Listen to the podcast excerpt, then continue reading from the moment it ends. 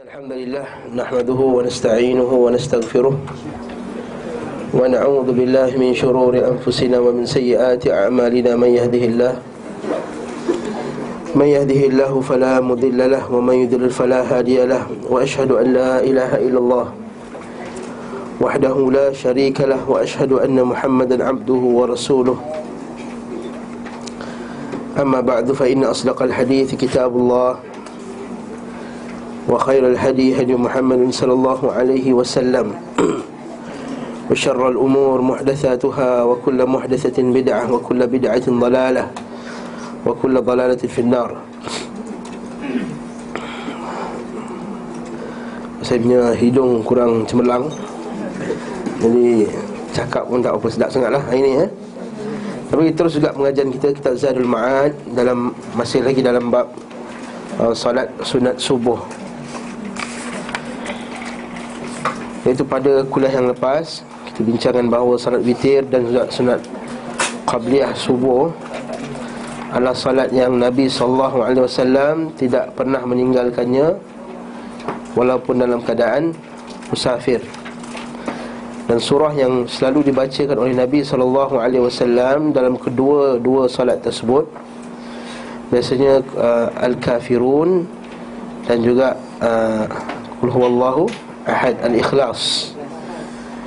Jadi kat sini dibincangkan pada muka 442 tu Dia kata mana yang lebih utama Salat sunat subuh atau salat witir?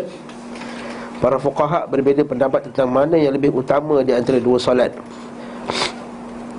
Apakah salat sunat subuh atau salat sunat witir?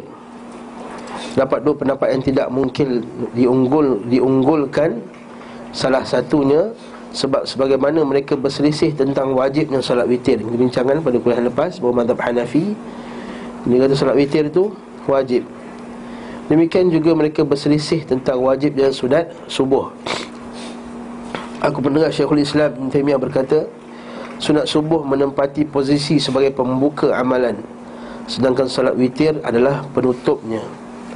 Dalam bab masalah penutup ini kita kena faham juga. Nabi SAW sebut dalam hadis yang sahih Nabi kata ij'alu akhira salatikum alwitra.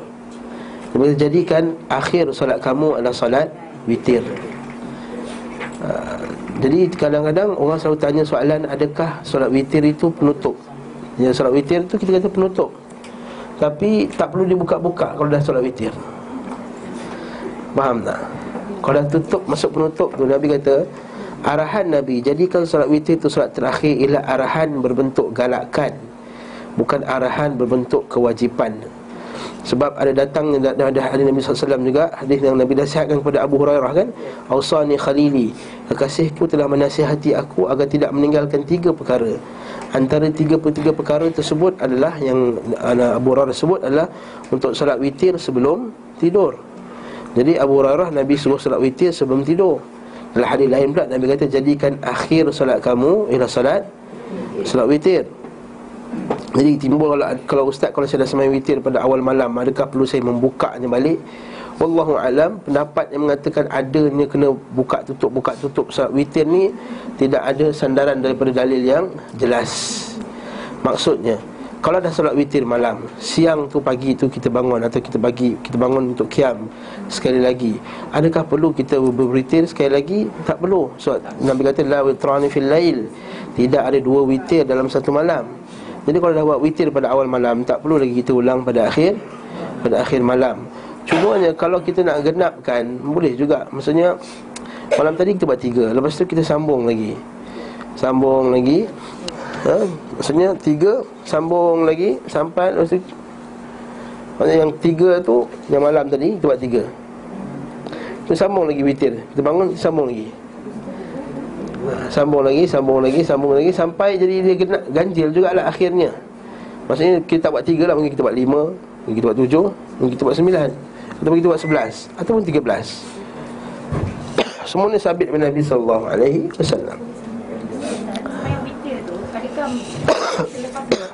kalau kita sembang isyak awal waktu uh. Lepas tu kita witir Ataupun kita sembang isyak Lepas tu kita tak witir Lepas tu kita nak tidur dalam pukul 10 11 gitu kita witir dulu. Dua-dua boleh ha. Kalau rasa-rasa macam tak boleh nak bangun lagi dah. Nak tengok cerita ramah tu tertidur je. Pukul 10 Maka dia Nak semayang witir sebelum Lepas isyak tu Tak ada masalah. Tak ada masalah. Witir tu Dia buat pada waktu malam. Macam kita semayang terawih lah. Semayang terawih kita witir bila? Ha, lepas malam 8 dah buat witir terus. Kan? Macam tu lah. Bagi orang yang tak nak Nak teruskan malam malam Ni tangguhkan witirnya Kecuali kau nak semayang dengan imam lah Itu cerita lain. Jadi kita katakan Tidak ada dua witir satu malam. Jadi kalau katakanlah Dia tak nak sambung sekalipun Pada waktu pagi tersebut Dia nak teruskan semayang tahajud saja ke Ataupun semayang Apa-apa sekalipun Maka kita katakan Witir ni masih lagi Sah. Bukan kata kena tutup Buka Tutup buka. Ha, itu yang ada setengah pendapat kata Ustaz malam tadi saya dah buat witir nak kena tutup Nak kena buka balik ke Ustaz? Dia kata. Ha, Dia kena buka witir Tak ada istilah buka witir ha. Sambung lah tak Sambung ha? witir boleh lah Sambung nak sambung tak masalah Istilah nak buka balik witir Itu kena tutup balik Arahan itu bukan berbentuk wajib Ingat dengar ni Arahan tersebut bukan berbentuk wajib Maksudnya arahan tersebut adalah berbentuk galakkan Menjadikan yang terakhir sekali adalah witir. Okey, Allahu a'lam bissawab. Ni kat sini kena faham maksud sebagai penutup tadi. Oleh kerana itu Nabi SAW membaca pada sunat subuh dan witir dua surah Al-Ikhlas. Dua surah Al-Ikhlas maksudnya merujuk pada surah Al-Kafirun dan surah Al-Ikhlas. Tapi kenapa disebut Al-Ikhlas pada dua-duanya sekali? Sebab dua-duanya menunjukkan kepada mengikhlaskan tauhid kepada Allah Subhanahu wa taala. Okey, iaitu di mana uh, dalam surah Al-Ikhlas ataupun kita kata surah Al-Kafirun iaitu mengikhlaskan tauhid al-ibadah.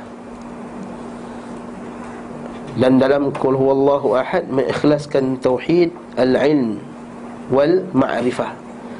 Al-ilm wal ma'rifah. Nampak tu? Kemudian mana keduanya merangkumi tauhid ilmu dan amal, tauhid ma'rifah dan iradah serta tauhid i'tiqad dan qasad tujuan. Apa benda ni? Dalam bab tauhid, para ulama kita membahagikan tauhid itu kepada tiga bahagian yang kita biasa dengar. tauhid ar-rububiyah, tauhid al-uluhiyah dan tauhid al-asma' wa sifat. Itu yang biasa kita dengar. Tauhid ar-rububiyah tu apa dia?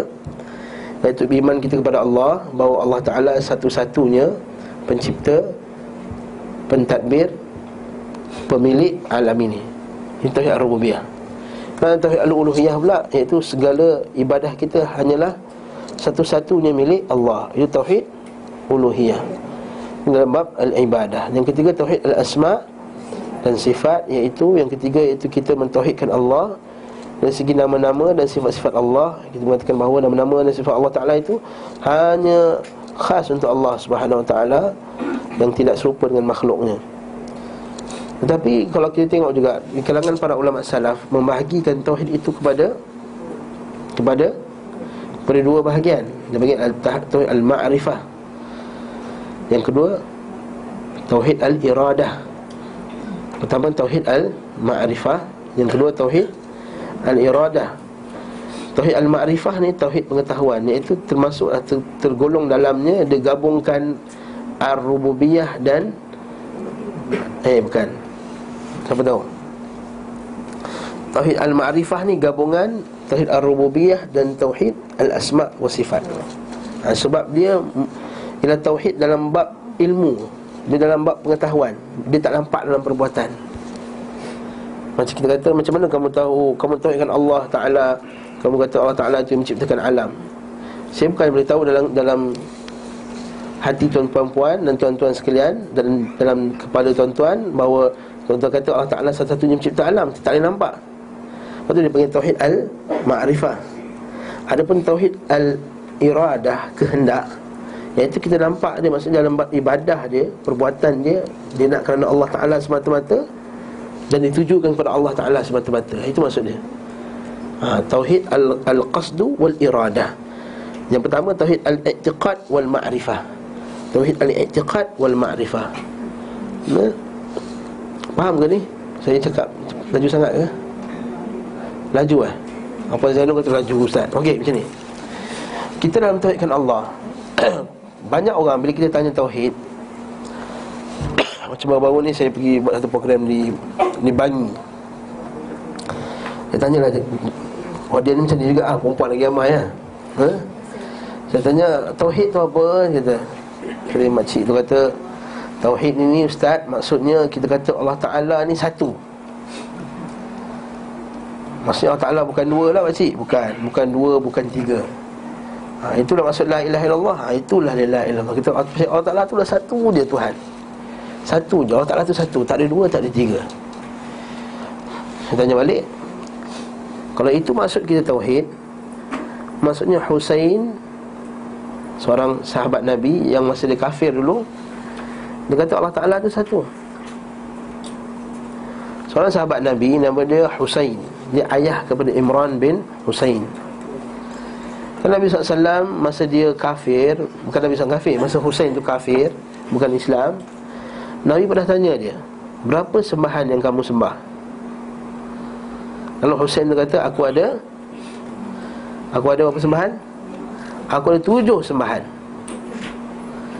Enam di bumi Satu di langit ha, Maksudnya dia percaya berapa Tuhan? Berapa Allah? Satu Maksudnya dia percaya Allah Ta'ala tu dah satu dah Tanya kat dia Ada berapa sembahan? Aku ada tujuh sembahan Enam di bumi Satu di langit Yang langit tu siapa? Allah lah Jadi maksudnya sekarang ni si Hussein ni masa dia bukan Islam dia percaya tak Allah Taala tu satu jadi isu dia tauhid bukan kata Allah Taala tu satu. Sebab banyak yang kata Allah Taala tu satu. Ha jadi tauhid tu apa? Ada yang kata oh tauhid ni masa kita kata Allah Taala lah yang menciptakan alam. Ha, orang kedua pula jawab. Yang kata ya Allah Taala lah satu-satu yang menciptakan alam. Kalau kita katakan tauhid itu Allah Taala satu-satu je menciptakan alam, maksudnya orang musyrikin juga telah mentauhidkan Allah. Ha, sebab Allah Taala pernah suruh Nabi Muhammad SAW tanya mereka kan, "Wala in sa'altahum man khalaqas samawati wal ard la yaquluna Allah." Surah Al-Ankabut ayat 63, ayat 64, 65, 67, sampai 68. Buka ayat tersebut. 63, 64, 65, 66, 67, 68. Surah Al-Ankabut tiga kali dua kali dua, dua tiga kali di, diulang. Wala in sa'altahum man khalaqa samawati wal ard la yaquluna Allah. Surah Syuara pun ada, surah Yunus pun ada. Dan kata wala in sa'altahum kalau kamu tanya kepada mereka wahai Muhammad Siapa yang menciptakan langit dan bumi? Siapa yang menurunkan hujan? Mesti orang musyrikin yang kata Allah. Jadi mentauhidkan Allah tak cukup lagi mengatakan bahawa Allah Taala itu mencipta pencipta alam. Tak cukup lagi mengatakan Allah Ta'ala itu mencipta Mencipta alam Oh kata yang ketiga pula kata Oh tauhidkan Allah maksudnya Kita mengenal bahawa Allah Ta'ala ni Dia punya sifat-sifat yang mulia. Jadi tak penting juga. Kita orang musyrikin juga sedar bahawa Allah Ta'ala punya sifat-sifat yang mulia. Bahkan Pernah dalam syair Az-Zuhair. Zuhair bukan Zuhair kaum kita tu Zuhair uh, Zuhair Orang Arab uh, Jahiliyah.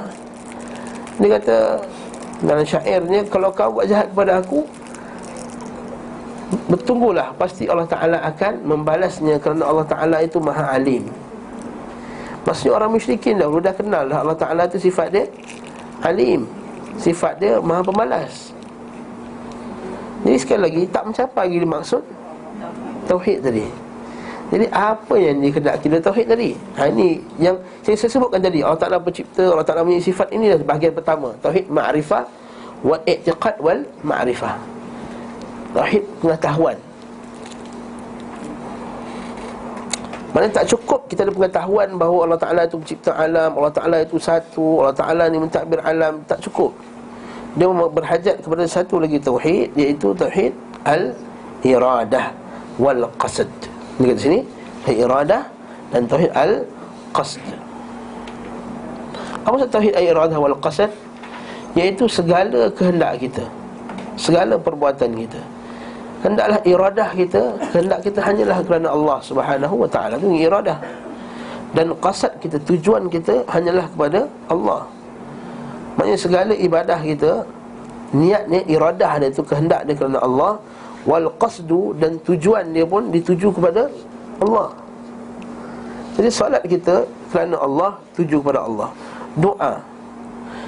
Jadi semua ibadah kita hanya tuju kepada Allah Kat sini bawa pula kita kepada perbincangan. Apa maksud ibadah? Bawa pula kita kepada satu perbincangan. Bila kita kata ibadah kita semua milik Allah. Jadi kita tanya apa itu ibadah? Ha, kat sini pula orang fail. Lepas kita kata guru uh, guru kami Guru kita katakan Syekh Abdul Hal Gunaiman Manusia ni bila dia jahil tentang dua maksud Maka dia akan akan jatuh dalam syirik. Iaitu pertama dia jahil tentang makna ilah. Iaitu al-ilah yang diibadahi Yang kedua dia jahil tentang makna ibadah itu sendiri Ibadah itu adalah Ismun jami' likulli ma yuhibbuhu Allah wa yardah Ibadah itu adalah setiap perkara Yang merangkumi perkara-perkara yang dicintai dan diredai Allah Sama ada Amalan hati, amalan lisan dan amalan Badan jadi amalan hati contohnya tawakal. Tawakal itu ibadah tak? Tawakal ibadah ni tawakal hanya kepada Allah. Dan tawakal kepada makhluk itu yang jadi syirik. Maka kita tidak mentauhidkan Allah lagi dah. Nanti kita tengok orang pakai tangkal syirik. Percaya kepada nombor ekor, percaya kepada horoskop syirik. Percaya kepada sial syirik. Percaya kepada tanda-tanda yang buruk, bagi tatayur ha, Tatayur tatayur? Macam isyan ha, Sebab ni lah ni Dia nak buat hotel dekat pulau besar ni lah Yang, kap, yang Melaka tu. Ha, Kemarau setahun tu. Ha. Dia nak pecahkan kubur dekat pulau besar tu Yang Melaka kemarau setahun tu. Kalau Melaka kan pernah kemarau bulan Tiga bulan kemarau. Semua orang Melaka sini. Dulu Melaka pernah kemarau sekejap Tiga bulan. Lalu ada sebahagian penyembah-penyembah kubur ni. Dia percaya pada tatayur Dia katakan ha, Dia sebab dulu Menteri besar dulu nak, nak pecahkan kubur-kubur wali dekat situ. Ha, Itu yang kita ni kena ha, Kemarau tiga bulan ni. Ini tatayur Ini percaya kepada sial Ini syirik kepada Allah subhanahu wa ta'ala. Maksudnya tawakal kepada Allah. Apa lagi? Ibadah hati Cinta, takut, harap, reda, harap. Harap ialah ibadah. Ar-raja Allah Ta'ala kata dalam Quran Kullama ada hadis Nabi SAW Kullama rajautani wa da'autani Qafartu laka wa la ubali. Ya ibadi Selagi mana kau berharap kepada aku. Harap Nampak? Selagi mana kau berharap kepada aku. Ini ar-raja hanya milik Allah. Faman kana yarju liqa'a rabbihi Siapa yang nak akan berjumpa dengan Allah Ta'ala Jadi raja milik Allah. Mana harapan yang sebenarnya milik Allah. Jadi bila dia berharapkan kepada makhluk seperti wahai Syekh Fulan Wahai Syekh Habib Nuh. Kepada siapa lagi kita nak berharap? Kalau kau tak sampaikan hajat kami kepada Allah Siapa nak sampaikan hajat kami kepada Allah? Ha, Ini syirik akbar. Ini syirik akbar. Maksudnya harap dia kepada makhluk Sedangkan harap itu ibadah tak? Harap ibadah. Orang tak faham masalah masalah masalah akidah ni. Begitu juga dalam bab doa. Begitu juga dalam bab sembelih. Begitu juga dalam bab Seterusnya seterusnya Bab ibadah. Ibadah badan. Sembelih contohnya. Sembelih adalah ibadah. Allah Ta'ala kata dalam Quran Fasalli Li Rabbika Wanhar. Maka dirikanlah salat untuk Tuhan kamu Dan sembelihlah binatang Untuk Tuhan kamu. Maka kita sembelih binatang Sebagai bentuk tekarrub Kita mendekatkan diri kepada Allah. Jadi siapa yang menyelih binatang? Untuk mendekatkan diri kepada mana-mana makhluk Itu bentuk ibadah kepada makhluk tersebut seperti yang dilakukan oleh sebagian orang kita yang sembelih binatang ni Di Pulau Besar Melaka tu ha? Saya cerita kan saya balik Pulau Besar? Tak cerita lagi. Ha? Saya dengan sahabat saya Ustaz Syawal ni Kita pergi Pulau Besar dengan bersama beberapa sahabat-sahabat kita orang Lebih kurang 20 orang. Memang kami lihat sendiri. Sebelum ni kita tengok video je. Kami lihat sendiri macam mana orang ambil kambing sembelih. Bila kita tanya dia macam mana nak buat nazar ni? Saja je lah menyamar Kalau kita buat gaya ustaz dia tak nak tahu itu pun dah dapat cam janggut kita apa semua kan? Dia kata macam mana nak niat nazar ni macam mana? Oh senangnya murah ni 1200 You niat lah apa you niat-niat You niat lah kata an- anak sakit ke apa ke apa ke Nak, nak baik ke apa. Sekali nak, nak, nak niat dekat siapa? Saya tanya kat dia. Satu penjaga tu. Nak niat dekat siapa? Saya tak, tak, tak, tak, tak tanya lah nak niat kat Allah kat wali tak Saya nak niat kat siapa? Dia kata ni mana-mana lah Ustaz Arifin ke Syarifah Roziah ke Ha. Niatlah sama ada kubur Sultan Al-Arifin, Sultan Al-Arifin. Yang panjang tu Ataupun uh, Sharifah Roziah Ataupun satu lagi Siapa tak ada ingat nama Oh Siapa orang Melaka sini? Ada tak anak di sekolah menengah agama Sharifah Roziah? Isteri saya sekolah agama Sharifah Roziah Melaka Dekat Melimau kan sekolah tu kan Ada orang Melaka sini? Tak ada orang Melaka Masya Allah Tak mengaku Melaka eh? Sharifah Roziah ni antara orang yang alim, alimah lah Perempuan yang alim dan warak. Bagus anak-anak ulama lah. Ha. Dia pun dia, kat situ dia pun pesan supaya kuburnya tak dibuat binaan apa semua. Tapi orang buat dia binaan. Itu cerita lain lah.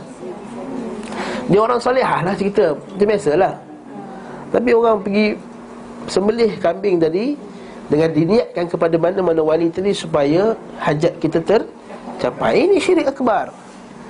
Ini syirik akbar. Ini syirik besar. Itulah kita bertauhid ada bab Az-zabhu, bab sembelih. Nak ibadah. Betul orang tak ngaji kita bertauhid? Ini biasanya terjatuh dalam, dalam syirik. Betul kena ngaji kita bertauhid. Ulama tuduh kitab tu kitab Wahabi apa itu kita bertauhid Al-Quran dan hadis dalam tu. Kita kena ngaji kitab. Az-Zabh. Dan kemudian uh, banyak benda lagi lah belum lagi cerita pasal telaga lagi. Telaga nenek kebayan. Telaga kebayan apa soal itu? Lama air tu kotor tapi Ah, memang. Ah, betul. Balik dah tak ada dah penyakit dah. Tanya sahabat saya ada berudu lagi dalam kolam. Air tu berkelada. Ya, Ustaz. Tapi Ah. Tapi dia kata ini wali ada siapa ada hajat anak nak periksa dia boleh minum kat situ. Tak siapa Ustaz yang saya dulu pergi kat berapa ni saya Ha. tahu kawasan tu. Tapi sekarang ni macam dah dah cantik dah siapa? Ha memang dia. Kenapa kerajaan Ha, dah masuk kerajaan dia saya tak nak jawab. Ha? yes, ha. ha bismillah. Jadi ini tauhid al-ibadah. Maksud ibadah kita hanya milik Allah. Doa milik Allah. Hanya doa. Sana pula ada satu gua yang nama dia Gua Yunus. Saya kata.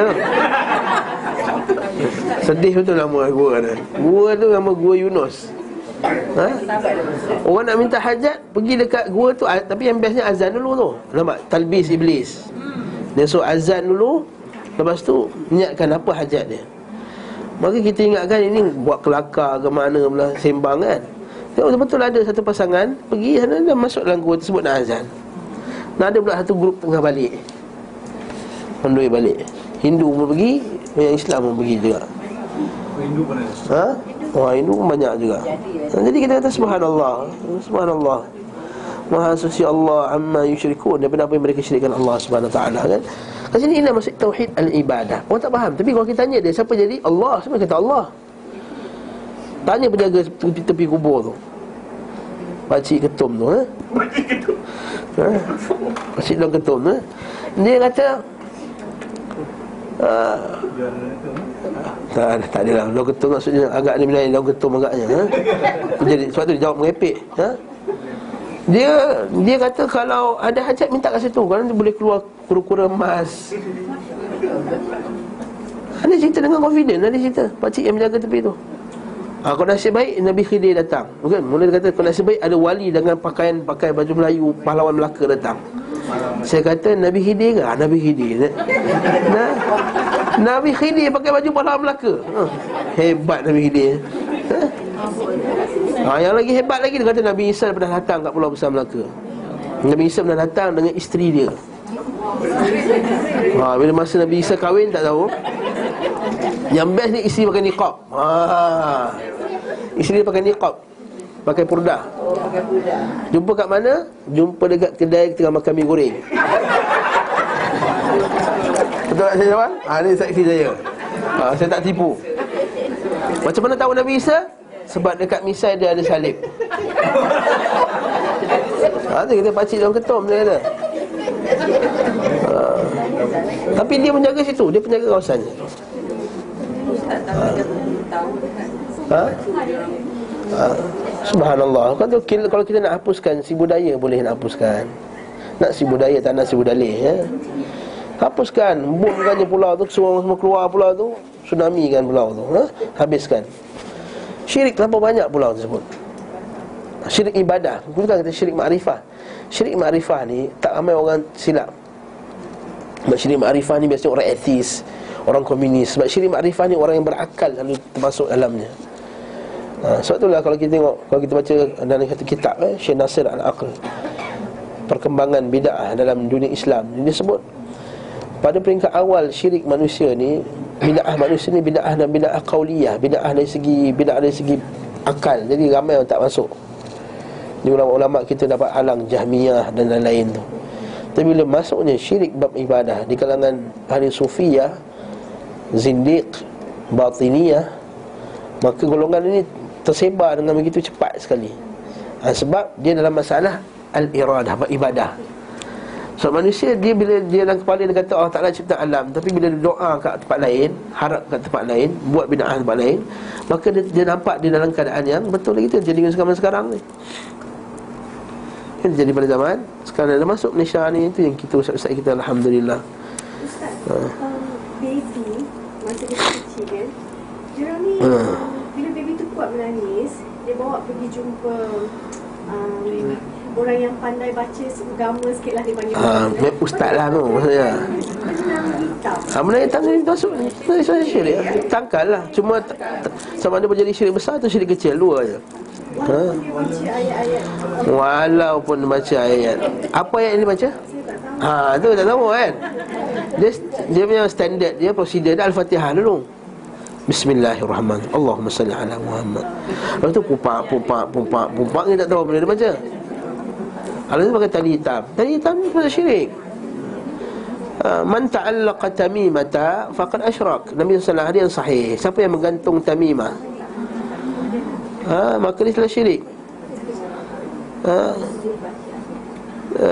Man ta'al Man Man ta'allaqa syai'an Wukila ilaih Siapa yang menggantung sesuatu Maka dia diwakilkan kepada orang tersebut. Hadis Nabi SAW Hadis Al-Wahinah tu Orang lelaki yang pakai Tali kuning tu dia kata apa yang kau pakai tu? Ini al-wahina. Apa itu al-wahina? Iaitu nak hilangkan uh, Penat-penat badan Sikit-sikit badan. Dia kata inzi'a. Fa inna kalau mita wa anta ala dhalik Lan tuflih abada. Cabutkan dia. So kalau kau mati dalam keadaan Ada lagi benda tu di tangan kamu Kamu tidak akan berjaya selama-lamanya. Maksudnya kamu akan mati dalam keadaan Syirik pada Allah SWT Wala yaziduka illa wahna. Kau pakai tersebut Menambahkan lemah bagi kau Bukan tambah kuat lagi. Dan itu syirik. Jadi cabutkan Anak tu tak syirik lah. Mak yang pakai kan tu syirik. Kalau kita minta orang Buatkan semayang hajat Itu lain. orang Itu kita minta orang buat bidah Buat apa? Kan dah sebut dalam solat sunat hajat Tak ada dalam sunnah Nabi. Solat sunat hajat Tidak ada dalam sunnah Nabi. Tapi tak jatuh syirik lah Kan kalau ustaz Tolong doakan saya Boleh tak? Okey. Apa dhabit? Apa dhabit nak mengikatkan nak tahu permintaan kita itu permintaan yang syirik atau tak syirik? Kita ia akan na'budu wa ia akan nasta'in. Hanya kepada engkau kami menyembah hanya kepada engkau kami minta pertolongan. Ustaz kita ni banyak minta tolong kat orang. Ha? Tolong buat kari pap tolong masak goreng tolong buat nasi goreng tolong lemak tolong juga tu jadi ustaz takkan nak tak minta dia tolong buat kari pap pun dah jadi syirik ustaz ia akan na'budu wa ia akan nasta'in ustaz kata hanya kepada engkau kami minta pertolongan Hanya kepada engkau kami beribadah Jadi buat minta makan ripak pun syirik Jadi apa dabit dia? Dabit Dabit nak mengikat dia Ini sudah lama kena jawab Apa dia dabit yang pertama? Ha? Iaitu ha, Cik tak jawab lah okay? Yang lain, sudah lain Apakah dabit? Dabit ni kaedah Dabit dia nak tahu permintaan kita tu kepada makhluk Permintaan yang dibenarkan. Nombor satu. Nombor satu. Eh tak boleh. Kalau kata Wahai Kalau kata wahai ustaz Tolong turunkan hujan. Dunia kan tu. Ha. Kalau minta kejayaan dalam peperiksaan? Dia minta kat Tuhan. Ha, Itu dunia juga kejayaan peperiksaan Ha, jadi apa babit dia? Babit dia adalah di bawah kemampuan manusia. Menurut hukum adat. Ha, nanti dulu. Pertama Permintaan kita tu di bawah kemampuan makhluk. Bukan khas milik Allah. Sekarang ni Makhluk mampu tak buat karipap? Ha, makhluk mampu buat karipap Jadi Puan Zainun Tolong buat karipap satu bekas Karipap daging. Daging lebih ha. Maksudnya ubi lebih Daging lebih ha? Maksudnya Boleh tak kemampuan makhluk? Boleh Boleh tak? Aku kata Doktor tolong Buat operation untuk saya ni Keluarkan batu Dalam perut saya Boleh Kemampuan makhluk Ustaz Tolong Mudahkan jodoh saya Ha, ini dah tahu dah kan Bukan kemampuan makhluk Syekh Tolong Tolongkan hujan Ya Rasulullah Selamatkan kami akhirat kelak Ha, ha macam mana? Ha. Ha. Ha. ha. macam mana ni? Ya Rasulullah Selamatkan kami akhirat kelak Ketika di pada masyar Ha. Ha, dah confused. Ha? Ha? Dah confused sebab dah termasuk syafaat. Nampak tak?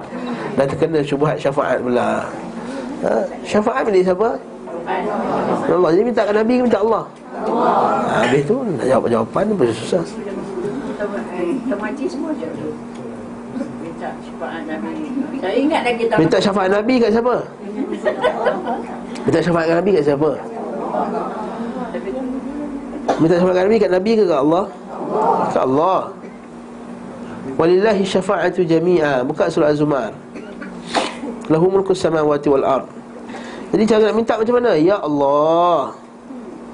Janganlah kau halang syafaat Nabimu Janganlah kau halang diriku daripada mendapat syafaat Nabimu Ya Allah Itu cara dia Bukan Ya Rasulullah syafaatkan kami Bukan Sebab orang Kristian pun Dia kata Wahai Maryam Syafaatkan kami Ishfa'i lana Pernah dengar tak? Syair tu Eh.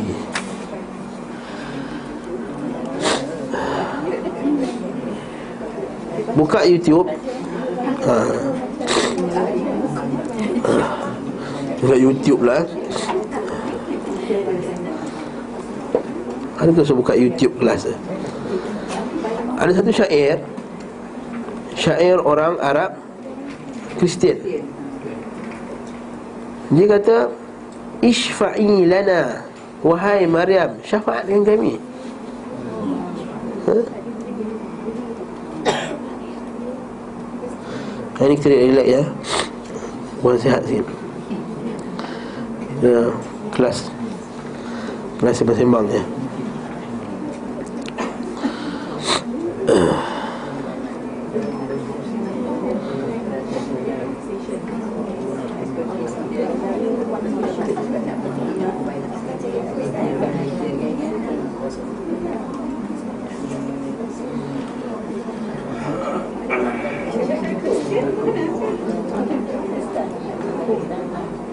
Ha ni dia Pasang kalau, kalau boleh on On tu kita dengar lah. Ha okey. Mana dia punya ni ya iPad atas ke bawah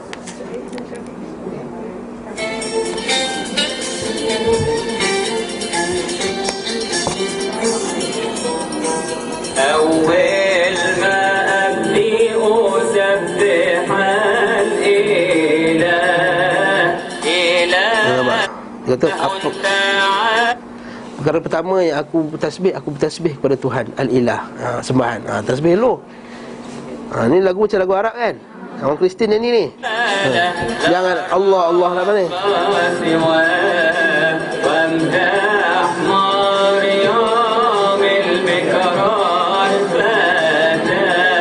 Dan juga kepada Maryam. Bikrul Fatah. Budak perempuan anak anak dara yang muda. Tak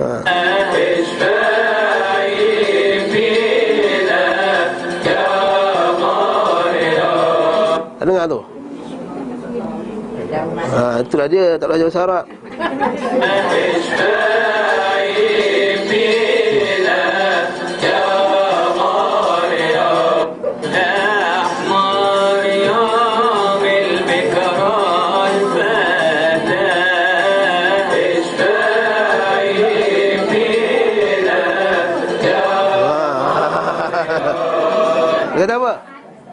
Isfa'i fina ya Maryam.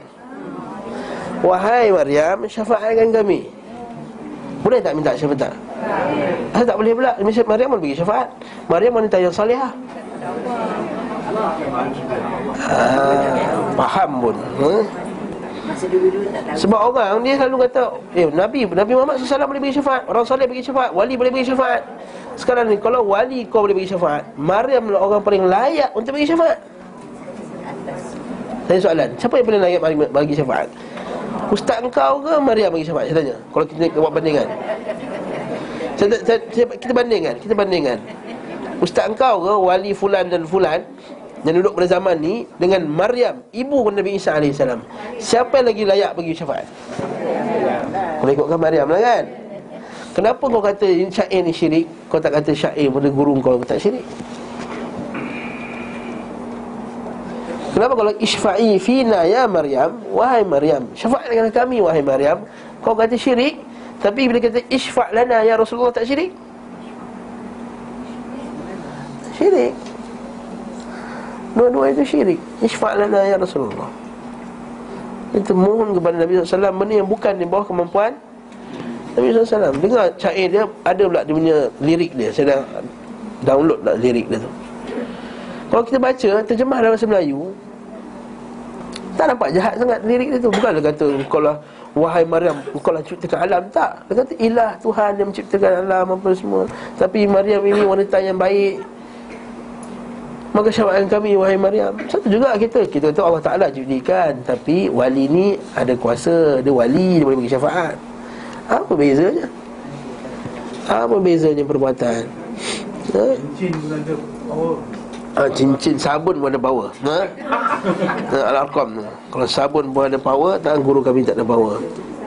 Jadi inilah Tauhid Al-Qasdu Wal-Iradah Tauhid Al-Ibadah. Ibadah semua milik Allah. Sebab itulah Nabi SAW Dia suka baca dua surah ni. Sebab dia menguatkan Tauhid. Ha, Kita baca surah ni Bila jampi je. Ha? Wallahu ahad. ha? Lepas kata penjelasan makna surah Al-Ikhlas Setara sepertiga Al-Quran Al-Zalzalah separuhnya dan Al-Kafirun seperempatnya. Surah Kul Huwallahu Ahad. Okey pertama dulu. Apa maksud Kul Huwallahu Ahad tu? Buat tafsir ringkas. Kul katakanlah Huwallah dan dialah Allah Al-Ahad. Yang esa yang tunggal al-ahad. Ha, dan ketunggalan dia dalam bab apa ha, tunggalnya ni dalam bab zatnya. Dalam bab sifatnya. Dan juga bab tauhidkannya itu ketunggalannya. Ha, tunggalnya Allah maksudnya bagi zatnya. Allah itu tunggal dia tak dia bukan dua tiga empat. Yang kedua dalam bab sifatnya itu Allah Ta'ala tidak berhajat kepada orang lain untuk membantunya. Kita selalu lepas sembahyang Alhamdulillahilladzi lam yattakhil walada Walam yakul lahu syarikun Fil mulki Walam yakul lahu waliyun Inadzulli Wa kabirhu takbira. Allah Ta'ala tak perlu ada wali. Allah Ta'ala tak perlu ada wali Maksudnya Allah Ta'ala tak perlu ada pembantu. Allah Ta'ala tak perlu juga zahir Tak perlu juga penolong Dalam Dan juga tak ada syarik Tak ada partner. Itu maksudnya Allah Ta'ala itu ahad. Allah As-Samad. As-Samad maksudnya? Ha? As-Samad Maksudnya tempat bergantung segala makhluk Jadi kalau Allah Ta'ala tempat bergantung segala makhluk Segala permintaan kita minta kat siapa? Kat Allah lah. Jadi kalau Allah Ta'ala tempat bergantung segala makhluk Maka As-Samad ini termasuk sifat yang ter, ter, tercangkum padanya Banyak sifat kebaikan. Itu dalam Ibn Qayyim dalam kitab dia Al-Fawaid Dia sebut Sifat-sifat Allah Ta'ala ni ada banyak. Ada sifat yang khas untuk menceritakan kebaikan dia. Di single. Contohnya kata Al-Alim. Ada sifat yang berbentuk uh, Menafikan Contoh Al-Quddus Suci Maksud menafikan daripada segala kekurangan Ada sifat yang menggabungkan semua sifat kebaikan dalam satu sifat Contoh Al-Hayyu Al-Qayyum Al-Samad Yang Al-Samad ni antara nama yang Allah Ta'ala bagikan yang pada dirinya yang merangkumi semua nama-nama kebaikan padanya. Sebab bila As-Samad tempat bergantung maksud dia lah yang paling sempurna kehidupannya. Dialah Al-Qayyum, dialah Al-Alim, dialah Ar-Rahman, dialah Ar-Rahim sebab dia tempat bergantung segala makhluk. Jadi kalau faham As-Samad je dia tak minta dah dekat untuk wali dah. Kalau hang faham faham As-Samad je, faham pula. Kalau hang faham As-Samad saja, maka kita dah tak akan minta dah kat wali-wali dah tak payah minta dah. Jadi Ustaz, macam mana nak mentafsirkan perkataan wali yang tersebut dalam Quran? Wali itu boleh faham dengan dua maksud Satu wali iaitu yang pelindungi Seperti wali nikah Melindungi Allah waliyul ladhina amanu. Yukhrijuhu minal zulumati ila nur Allah Ta'ala itulah wali orang yang beriman. Yang kedua wali itu adalah Yang kekasih Yang menyayangi Allah Ta'ala Yang menjaga hak-hak Allah SWT yang Allah Ta'ala kata Ala inna awliya Allah la khafun alaihim Walahum yahzanun. Ketahuilah bahawa Wali-wali Allah itu Tidak ada ketakutan baginya Tidak ada kesedihan baginya. Jadi itu dua wa- maksud wali. Satu pelindung Iaitu Melindungi seseorang Macam kita kata wali Mana walinya? Nak nikah mana walinya? Yang kedua wali maksudnya Dengan maksudnya Ada hubungan baik dengan Seorang itu Itu wali Allah. Wali Allah Senang. Kita kata Ibn Taymiyah rahimahullah Dalam kitab dia Al-Furqan Baina awliya ar-Rahman wa awliya syaitan. Membezakan antara wali Allah dan wali syaitan. Nak tahu wali Allah Dia jaga hak-hak Allah tu Wali Allah? Dan wali Allah tu mesti orang yang alim Mesti orang yang faqih. Kata, kata, kata para ulama kita Alim ulama salaf Kalau bukan alul hadis itu Wali Aku tak tahu siapa itu wali. Maksudnya Orang yang patut jadi wali Ialah orang yang paling kenal Nabi SAW Orang yang paling faham hadis Nabi Orang yang paling ikut syariat Itulah wali. Bukan yang paling buat mungkar itu wali Yang paling buat syirik itu wali. Dan sebab kita tertipu dengan Apa dia? Dengan karamah. Ha, Itu satu lagi itu keramat Asal boleh terbang, wali. Asal boleh Wah, ambil parang, dia potong-potong-potong tangan, wali. Asal berubat je baik, wali. Ini wali ni pakcik tu pakcik kat ujung kampung tu Wali tu. Dia cakap semua kias Dia kata. Apa tak makan tak minum? tak makan tak minum. Seperti yang didakwa oleh Terikat Naksyabandia Gurunya tu Berada di dalam Masjid Nabawi. Satu tahun tak makan tak minum Berzikir je. Gila ke apa Satu tahun tak makan tak minum. Nabi SAW pun lapar dia makan. Ha? Semua makan, semua makan. Mana kita nak tahu Ustaz? Kita tak tahu kan? Jadi tak tahu. Tak tak tahu lah. Tak tahu lah. Kerja kita nak tahu kan Orang tu wali, wali. Siapa yang layak jadi wali? Abu Bakar Siddiq lah wali. Omar tu wali. Uthman tu wali. Para sahabat tu wali ha, Tapi adakah maksudnya Bila kita itiraf dia tu wali? Katakanlah memang ada lah orang soleh Masya Allah Hebat Ada karamah apa semua? Adakah kita minta doa kat dia? Kita minta dia doakan kita tu Satu cerita lain. Tapi bila dah mati Kita doa kubur dia. Macam tu. Kita ambil badan dia Sapu-sapu badan. Sahabat mana yang pergi ambil ahli Abu Bakar Siddiq? Bila masuk orang kata Abu Bakar tolong ludahlah mai ni Aku nak minum mai liung kau. Hmm, Tak pernah ada yang kata macam tu Maksudnya para sahabat faham Masuk wali itu adalah Kasih Allah Tapi kita tak berdoa berdoa Kita tak kita tak beribadah kepada wali tersebut. Itu maksud dia. Ha. Jadi kalau kata itu wali masuk wali. Jangan kita tertipu dengan orang. Tertipu dengan orang ramai. Sikit wali Wali ni Wali keramat Wali kutub. Dan di kalangan sufiah pula dia ada satu dia, dia ada satu akidah. Dia panggil dia panggil wali ini Allah Taala telah melantik dia untuk menguruskan sebahagian daripada urusan alam ini. Ha, dia panggil kutubul ghauth wa al ghauthul azim. Itu kalau kita tengok dia panggil wali kutub, wali kutub. Ada sebahagian dia kata kalau dia boleh pilih nak hu- hujan ke tak nak hujan. Ha, dia boleh ubahkan angin, dia boleh kau ubah ni. Innalillahi wa inna rajiun. Mereka lah Ha? Mereka wali Allah lah Me- Amerika wali Allah ha? ha, tak ada dia, dia kata Dan wali dia pula kita pelik. Puak-puak dia je pula tu. Geng-geng dia tarikat dia je wali. Setiap tarikat tu mesti ada wali dia sendiri masing-masing. Sebab apa? Dia nak kan supaya orang ha, Ikut tarikat dia. Ha, Ni dia kata bentuk kesatan yang nyata. Betul yang kita jumpa Pak Cik Ketum saya sebut tadi tu? Ha, Dia kata nak belajarkan siapa nak? Sebut Dia sebut anak wali fulan Wali fulan tu tarikat dia Yang berada ni hilang lah Mula kena masuk balik Datang balik tu. Ada kat Mekah kejap-kejap tu Ada kat Madinah kejap-kejap ha, Itu modal cerita dia. Abu Bakar Siddiq nak pergi perang naik, naik kuda. Umar Al-Khattab naik kena naik kuda. Tak ada pula orang kata Cing orang pergi, pergi kat Iraq. Cing pergi dekat sini. Bukan macam tu. Kita tak nafikan karamah dengan ni. Ahli sunnah wal jamaah kita Allah likai Usul i'tiqad ahli sunnah wal jamaah.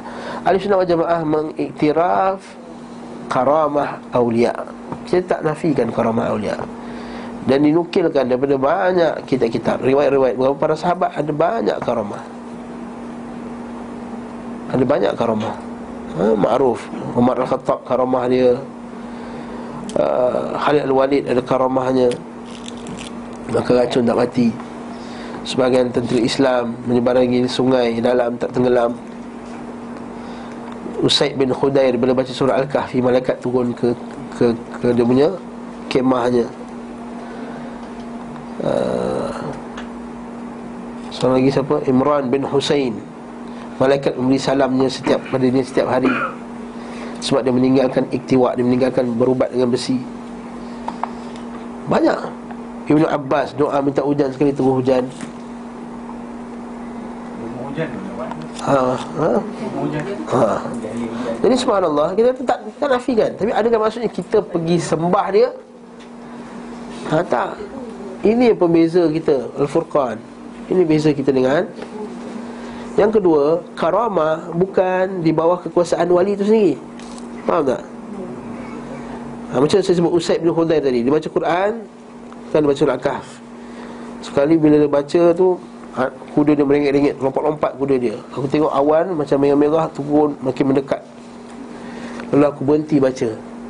Sebab aku takut nanti bila kuda tu lompat lagi Terpijak anak aku. Kata Usaid bin Khudair.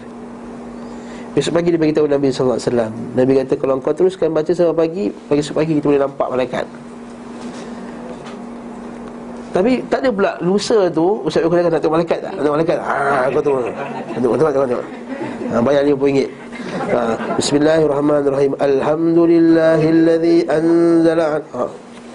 Ada pula macam tu Umar Al-Khattab kan dia boleh ada boleh nampak tentera dalam peperangan. Tak ada pula Umar Al-Khattab setiap kali perang kau tunggu aku buat macam cerita X-Men. Oh, Profesor X tu. Oh, okey aku nampak tentera musuh dekat sini. Nampak tak? Sebab karamah tu bukan di bawah kekuasaan Masa begitu juga mukjizat. Mukjizat bukan di bawah kekuasaan Nabi itu sendiri. Nabi Musa AS Dia ada tongkat. Tongkat tu ketuk sampai terbelah laut. Kenapa tak awal ketuk oleh Fir'aun ni?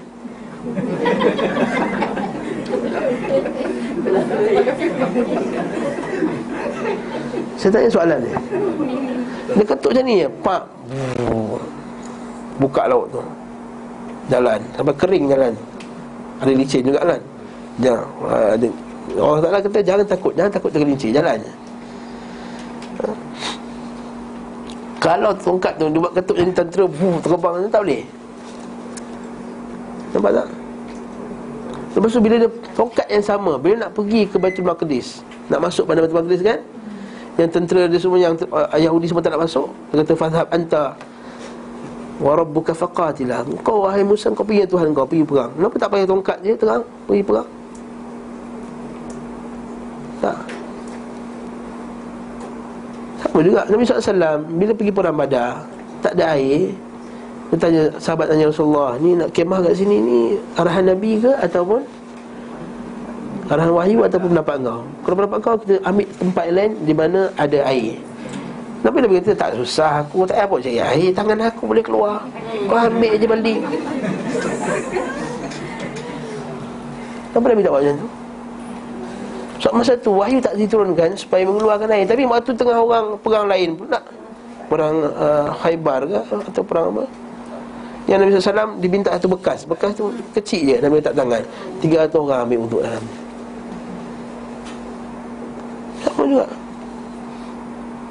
Dan banyak lagi kisah. Nabi Musa boleh keluarkan cahaya. Lalu bila jalan kat Tur Saina tu Dia pergi cari api, betul tak? Cari api tu lepas tu dapat cahaya Kenapa lepas tu senang kan? Naik gunung pakai cahaya lampu dia tangan Tak payah pakai api-api lagi dah Pakai tangan lepas ni Ya, nampak tak? Barakallahu fikum. Kat sini dalil bahawa hatta mukjizat pun bukan di tangan para anbiya. Bila Allah Taala suruh bau jadi arahan. Jadi dalil bahawa kalau setengah orang kata, oh, dia ni wali, sebab apa? Dia nak cari barang hilang jumpa dia, mesti jumpa. Ha, problem tu. Itu kan wali itu jin. Tapi ustaz dapat jumpa ustaz memang dia dah kontak jin-jin semua dalam dunia ni. Dia dah ada pakatan jin dia tu. Ha, ini kita dah bincang banyak masalah ni panjang masa kelas Amir dulu kelas masalah jin dan syaitan. Kan dia beritahu ada sakit ke ada hajat nak kahwin dengan Nora ke tak nak kahwin dengan Nora ke. Ha, dia nak kahwin dengan Nora, dia minat Nora. Bila dia datang, oh nak minat dengan orang Nora ya. Macam mana tahu Nora? Sebab dia dah kontak jin dia, kontak dengan dia punya harin dia. Kita tertipu lah Masya Allah hebat dia ni Masuk pintu dah tahu dah hajat kita ha, Apa dah kontak korin kita Awal-awal lagi dah ha, Sebab tu dia minta apa? Ayam Kenapa Puan Umur suka minta ayam?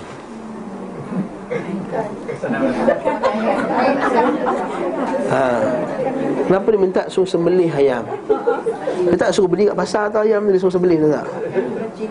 Kalau orang nak pergi rumah dia, dia tak suruh beli ayam kat pasar Dia suruh sembelih ayam Dia tak boleh pergi kat Tesco beli ayam satu yang tiga tak. Kan Ayam siap pun tak boleh Dia kata sembelih seekor ayam Kenapa nak suruh sembelih? Jin makan ayam ke? Ha? Jin tak makan ayam ha, Jadi kenapa? Dia suruh kita menyembelih binatang tersebut sebagai takarruban kepada jin tadi supaya dengan dengan itu jin tu akan memberi balasan sesuatu iaitu dengan cairkan barang apa semua. Dan jin lain dia tak perlukan benda tersebut pun. Dia kata cantiklah kau jadi syirik itu yang aku nak. Innama yad'u hizbahu liyakuna min ashabis sa'ir. Sungguhnya dia mengajak dia punya geng-geng dia, puak-puak dia supaya menjadi sama-sama dengan dia juga dalam dalam neraka syirik. Itu cara yang semudah-mudah cara untuk jadikan orang syirik. Sebab tu jin dia pandai. Syaitan dia pandai. Dia tak datang orang dengan muka macam muka mambra ke Muka macam apa Dengan rambut gelombang Akulah syaitan. Jadilah syirik tuan-tuan sekalian. Dia tak. Dia akan datang dengan pakai serban Pakai selempang Mata bercelak Janggut Tasbih di tangan Hai. Saya tak kata ha? Yang tu puan yang kata. Dia gitu sikapnya. Syaitan dia pandai dia takkan dia akan datang dalam bentuk ustaz. Kajilah Syirik pada zaman sekarang Datang daripada orang yang namanya ustaz Dia bukan datang daripada orang yang namanya Muka macam mata merah Bomo macam mana Fendi dia tak laku zaman sekarang lah Bomo macam mana Fendi dia tak laku zaman sekarang. Bomo macam ustaz yang laku sekarang. Wallahualam panjang cerita bomoh ni pula eh? Pada somat dia tadi. Jadi as-samadiyah Tempat bergantung. Yajikulullah wahad ni Allah lam yalid wa lam yulad Wa lam yakul lahu kufuan ahad Dan siapa yang serupa dengannya. Kuli ayuhal kafirun Katakanlah wahai Wahai orang kafir La a'budu Ma ta'budun Aku tak sembah apa yang kamu Semua la antum a'bidun ma a'bud Wa la ana a'bidun ma abatum Dan aku juga tak sembah Kamu juga tak sembah apa aku sembah Dan diulang balik Aku tak sembah apa yang kamu sembah Dan kamu juga tak sembah apa yang kamu sembah Lakum dinukum wa dini Bagi kamu agama kamu Bagi aku agamaku Okey. Jadi kat sini dia kata apa? Samadiyah, tempat bergantung yang menetapkan baginya segala sifat kesempurnaan. Itu saya kata tadi, Samadiyah ni nama yang bergan- yang terkandung namanya pelbagai bentuk nama tanpa disertai kekurangan dari segala isi. Penafian anak dan ayah merupakan konsekuensi persamadiyah. Maksudnya Allah Ta'ala orang semua bergantung kat dia Kalau dia nak ada anak Dia ada isteri Maksudnya Dia bergantung pada sesuatu Yang ini bawa kita pada kaedah Dalam dalam bab asma' sifat bahawa Tak semua benda yang sempurna pada pandangan manusia Itu sempurna bagi Allah Manusia yang sempurna Manusia yang makan tak? Manusia yang sempurna Manusia yang kahwin Manusia yang sempurna Manusia yang ada anak Biasanya orang kata macam tu Betul tak? Ha? Dia ni tak kahwin lagi Kita tak ataupun dia tak ada anak Dia kata ada ada ada kurang dalam hidupnya Betul tak?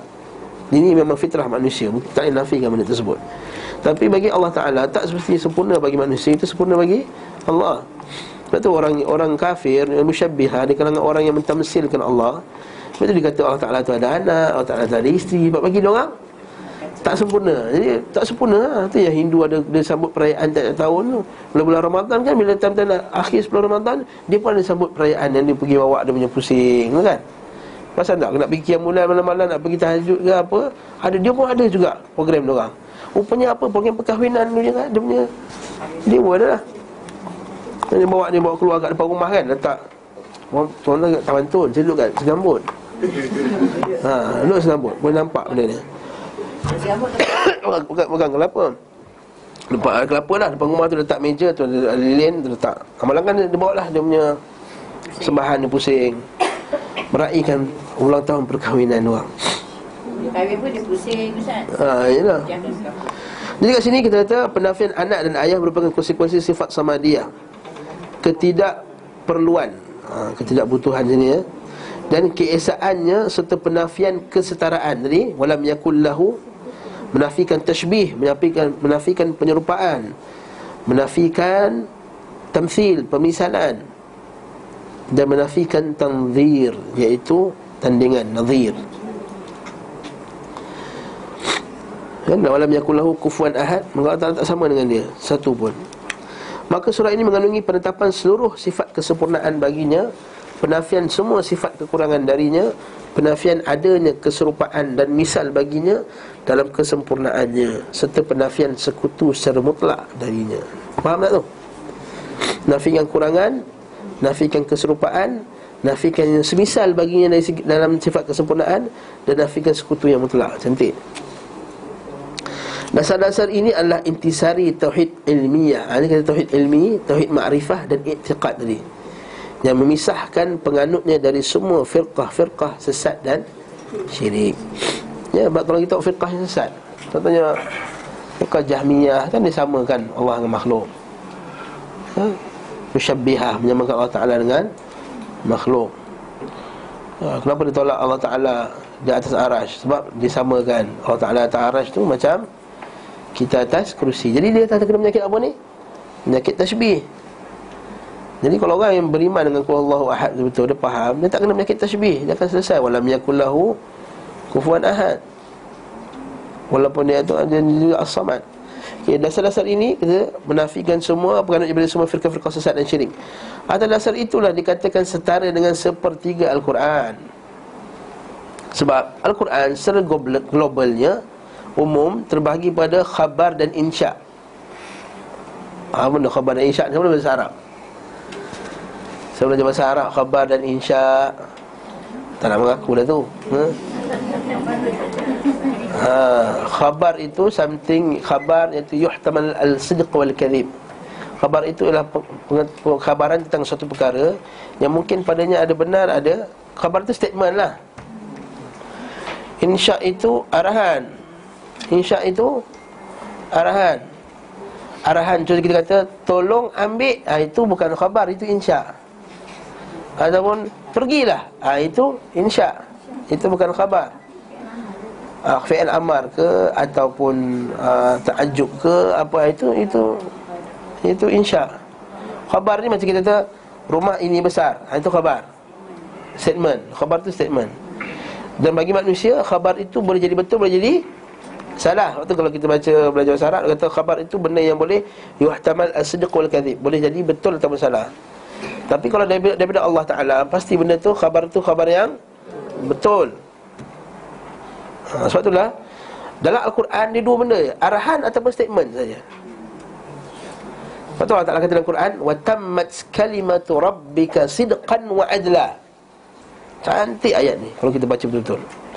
Watammat dan telah sempurnalah kalimah Tuhan kamu dengan penuh benar sidqan dan penuh adil. Adalah kenapa ada sidik? Kenapa ada adil? Sebab sidik dalam bab khabar dan adil dalam bab insya. Faham ke tak ni? Maksudnya dalam Quran kan ada saya sebut tadi ada dua. Sama ada arahan ataupun statement. Allah Ta'ala kata telah sempurnalah kalimah Allah Ta'ala tadi dengan penuh kebenaran dan penuh keadilan. Kebenaran itu merujuk kepada statement dan adil itu dalam dalam merujuk pada arahan. Jadi arahan Allah Taala semuanya adil. Ha. Dan statement Allah semuanya benar. Ha, cantik. Kalau orang faham beriman dengan ayat ni je dah senang dah tak payah pening-pening kepala nak pakai hukum Islam, tak pakai hukum Islam, hudud patut dibuat atau tak patut dibuat. Kalau kita lebih mana Wa tammat kalimatu rabbika sidqan wa adla Tak bincang lagi Hudud relevan ke tak relevan Sidqan wa adla Kau tak beriman dengan ayat ni ke? Ha? Tak beriman dengan ayat ni ke?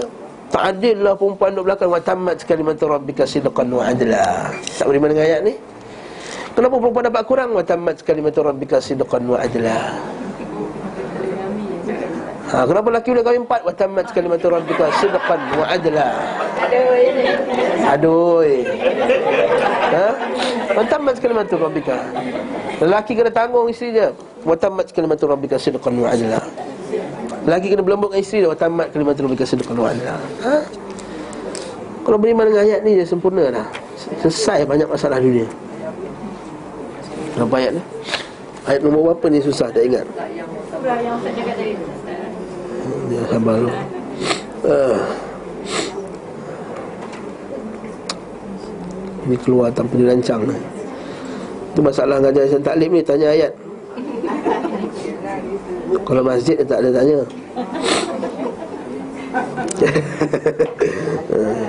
Itu itu sarkastik orang panggil Ah, Al-Am ha, Surah Al-Am ayat 15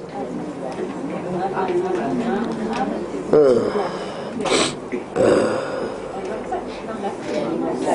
115 Dia bagus baca bila ayat 114 Dia bagus. Afa ghairallah ibtagha. Ibtaghi hakaman wa huwa alladhi anzal ilaykum kitaban mufassala walladhina atlu kita ya'lamuna annahu munazzal min rabbik bil haqq. Fala takunanna minal mumtarin. Wa talammat kalimatu rabbika sidqan wa adla wa la badala kalimati wa huwa samiul alim. Wa in tuti akthara man fil ardi yudilluka an sabilillah. Cantik ayat ni. In in, in yattabi'una illa dhanna wa inhum illa yakhrusun ha, cantik ayat ni Inna rabbaka huwa a'lam bin dhalla an sabili huwa a'lam bil muhtadin. Kalau kita baca ayat daripada 114 sampai 115 sampai 117 insya-Allah. Ha. Okey. Dah banyak sangat digression ni. Masuk sebalik dalam kitab. Okey, masuk balik masuk balik. Saya sebelah suku saya ada mesyuarat. Ha? Al-Quran secara, secara global terbagi pada khabar, berita dan insya. Insya pula terbagi pada tiga, perintah, larangan dan ibahah pembolehan. Dan khabar pula terbagi pada dua, berita tentang pencipta iaitu yang maha tinggi namanya, sifat-sifatnya, hukum-hukumnya dan khabar tentang ciptaannya. Khabar tentang ciptaannya. Ya, satu kalau Quran kan satu khabar tentang diri Allah. Alhamdulillah Rabbil Alamin Tentang Allah. Ar-Rahman Ar-Rahim Tentang diri Allah. Malik Yawmiddin Ciptaan Allah. Ia kena berdua Ia kena stain Arahan insya. Ihdina siratal mustaqim Insya. Siratal ladhina an'amta alaihim Ghair maghdubi alaihim Al-dhalin Itu khabar. Lepas tu Alif Lam Mim. Dhalikal kitab la raiba fih Khabar. Khabar tentang apa? Ciptaan Nanti tentang sifat ni Iaitu Al-Quran. Eh? Dalil muttaqin Petunjuk bagi orang beriman Mungkin itu khabar Nah itu Alladhi yu'minu bil ghaib wa yuqimuna as-salah mimma razaqnahum yunfiqun. Ha itu khabar tentang makhluk dia. Nampak tak? Itu kita kata khabar insya, khabar insya. Dan khabar pula dua, satu tentang diri Allah, satu tentang ciptaan Allah. Jadi kita kata kalau khabar tu dua, satu tentang Allah, satu ciptaan Allah kena masa insya, satu arahan, dia adalah tiga. Satu kita Al-Quran, Allah tu satu per tiga daripada Al-Quran. Saya ulang balik. Macam mana jadi satu per tiga Quran Satu khabar, satu arahan Satu khabar, perkhabaran Satu Insya. Arahan tadi, arahan Apa tadi, disebut tadi larangan dan ibaha Perkhabaran tadi ada dua. Satu perkhabaran tentang diri dia Satu perkhabaran tentang makhluknya. Jadi dua khabar tambah satu insya jadi tiga lah Jadi salah satu tu jadi satu per tiga daripada Al-Quran. Itu maksud dia sebab dalam Quran Sama ada cerita pasal Allah Ta'ala Cerita pasal makhluk je Atau cerita pasal arahan. Jadi Kulu Allahu Ahad tu Telah melangkumi As-Samad itu Telah merangkumi semua sifat-sifat yang sempurna. Maksudnya kalau kita sebut Ar-Rahman Termasuk dalam As-Samad Al-Qayyum Termasuk dalam As-Samad Al-Alim Termasuk dalam As-Samad sebab mustahil bagi orang yang as-samad Yang manusia semua bergantung kepadanya Tapi dia tak alim, mustahil Betul tak?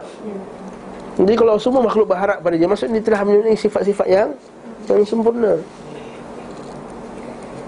ha?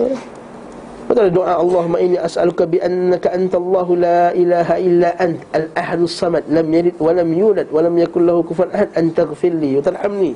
Doa Nabi SAW. Allahumma inni as'aluka bi annaka antallahu la ilaha illa ant Al-ahadus samad Alladhi lam yalid wa lam yulad Wa lam yakul lahu kufuan ahad Anta ghafirli wa tarhamni. Ha, Itu doa Nabi.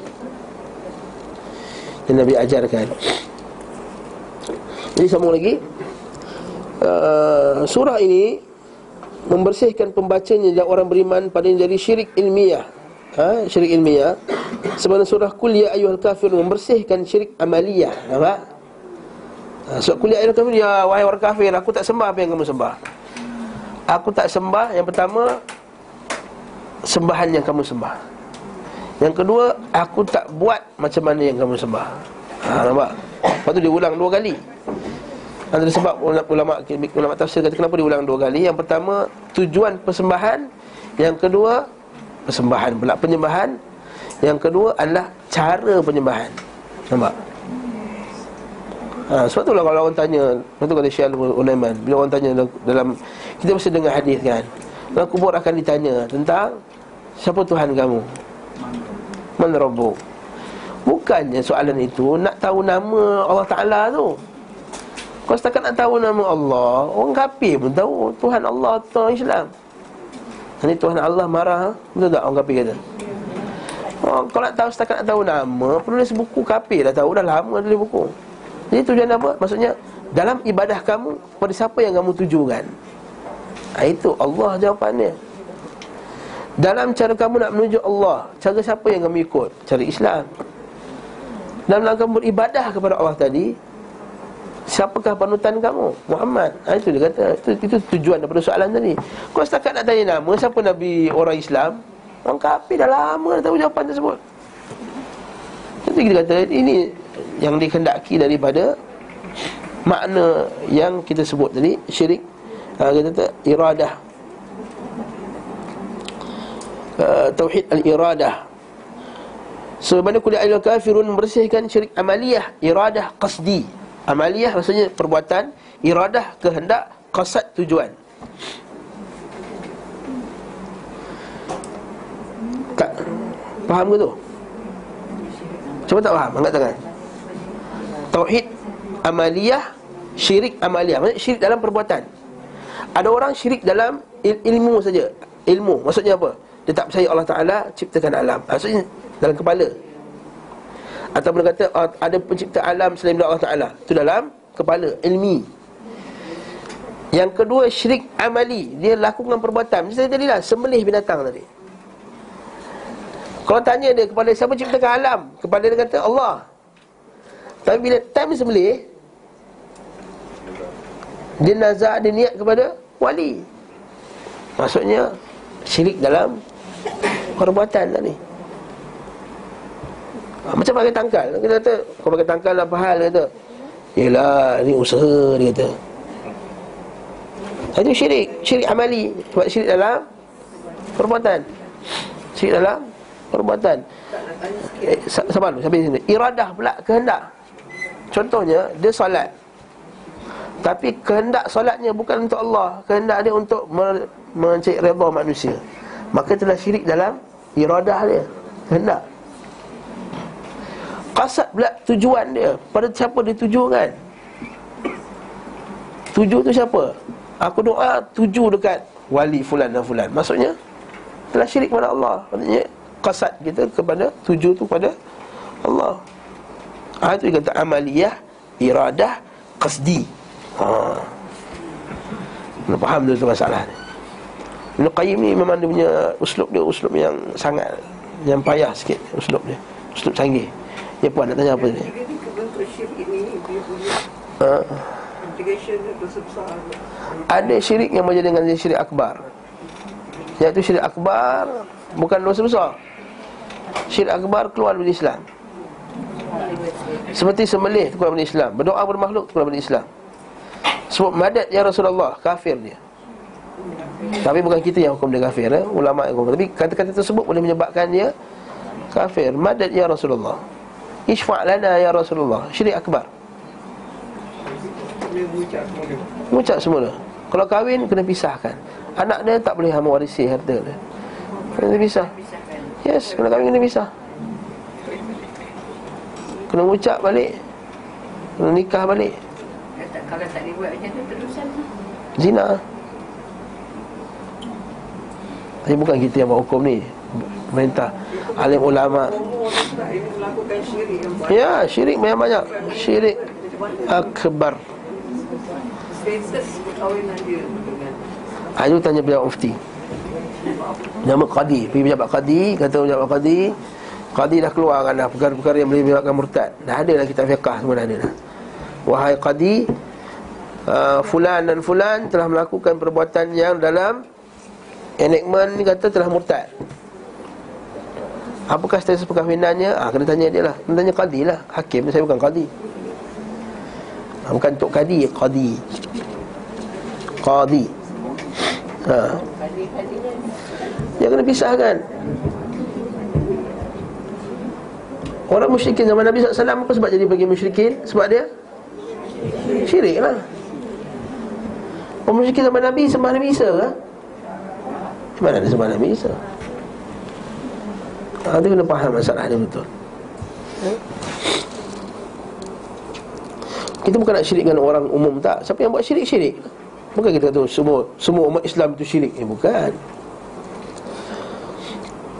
Dan syirik yang terbagi pada dua Satu syirik akbar dan syirik asgar Yang saya sebutkan tadi Penyembahan kubur Berdoa Menyembelih Tawakal Itu semua menjadi syirik akbar Makan tangkal tadi boleh jadi syirik akbar boleh Jadi syirik asgar boleh Syirik besar boleh Syirik kecil boleh Ha, itu adalah detail yang banyak yang kita kena buat satu kuliah khas nak kitab tauhid. Nanti Ustaz Azari dah habis kitab Manhaj Golongan Selamat ni suruh dah kitab tauhid.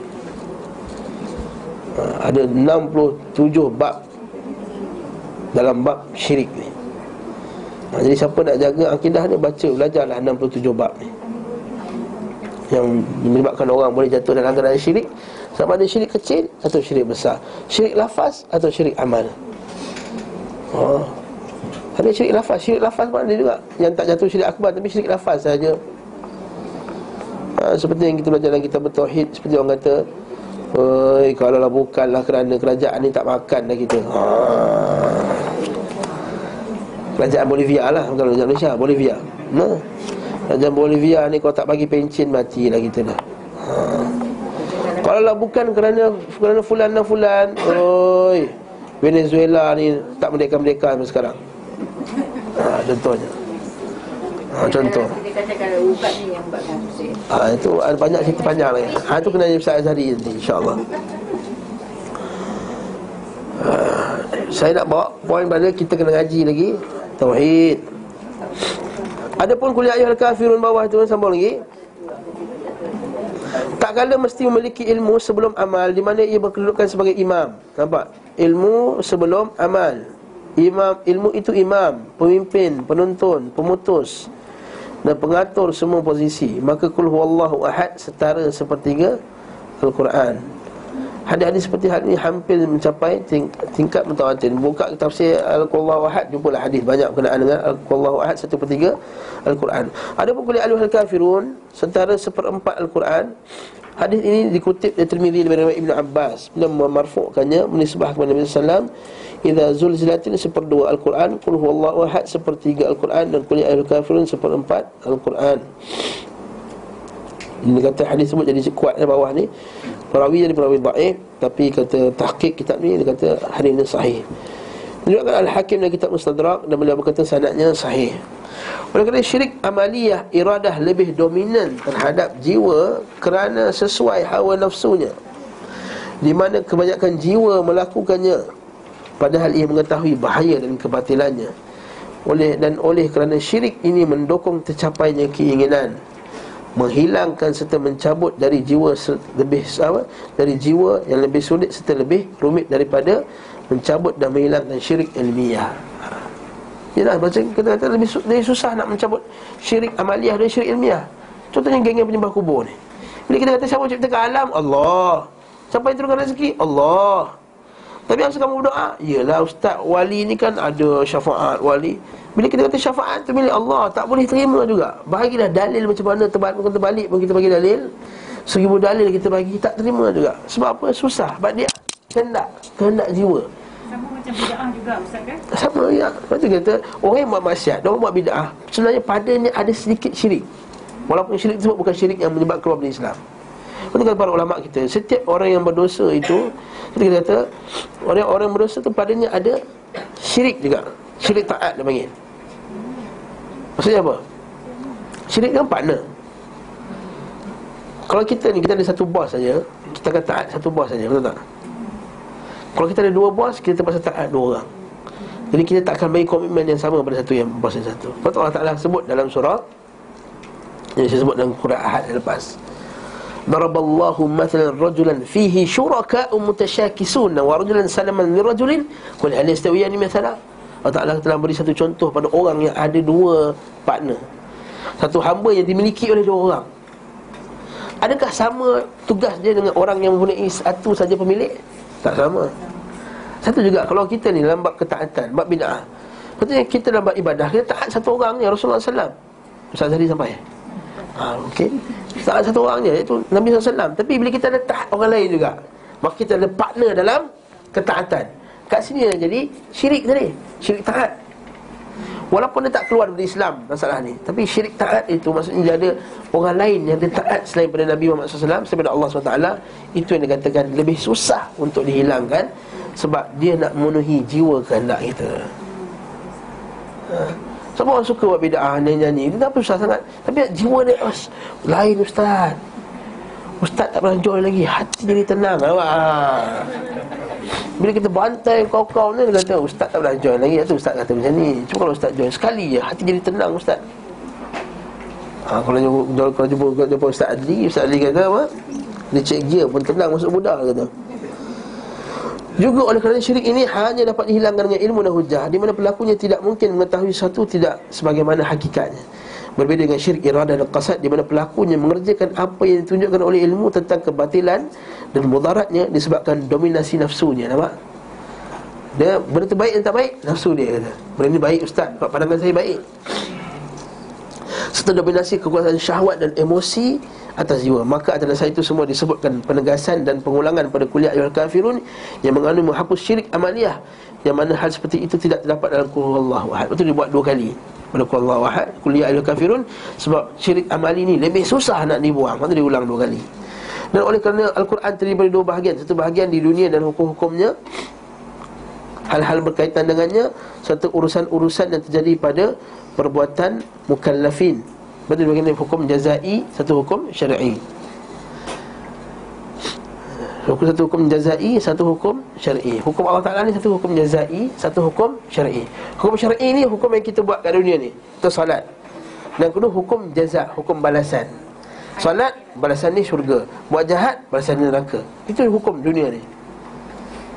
Satu hukum syar'i Satu hukum jazai Hukum syar'i di dunia Hukum jazai ke akhirat. Sebab itulah Iza zulzilatil Satu setengah daripada Al-Quran. Sebab Iza zulzilatil cerita pasal Akhirat. Jadi separuh daripada Al-Quran Sebab cerita cerita pasal Separuh daripada hukum Al-Jazai.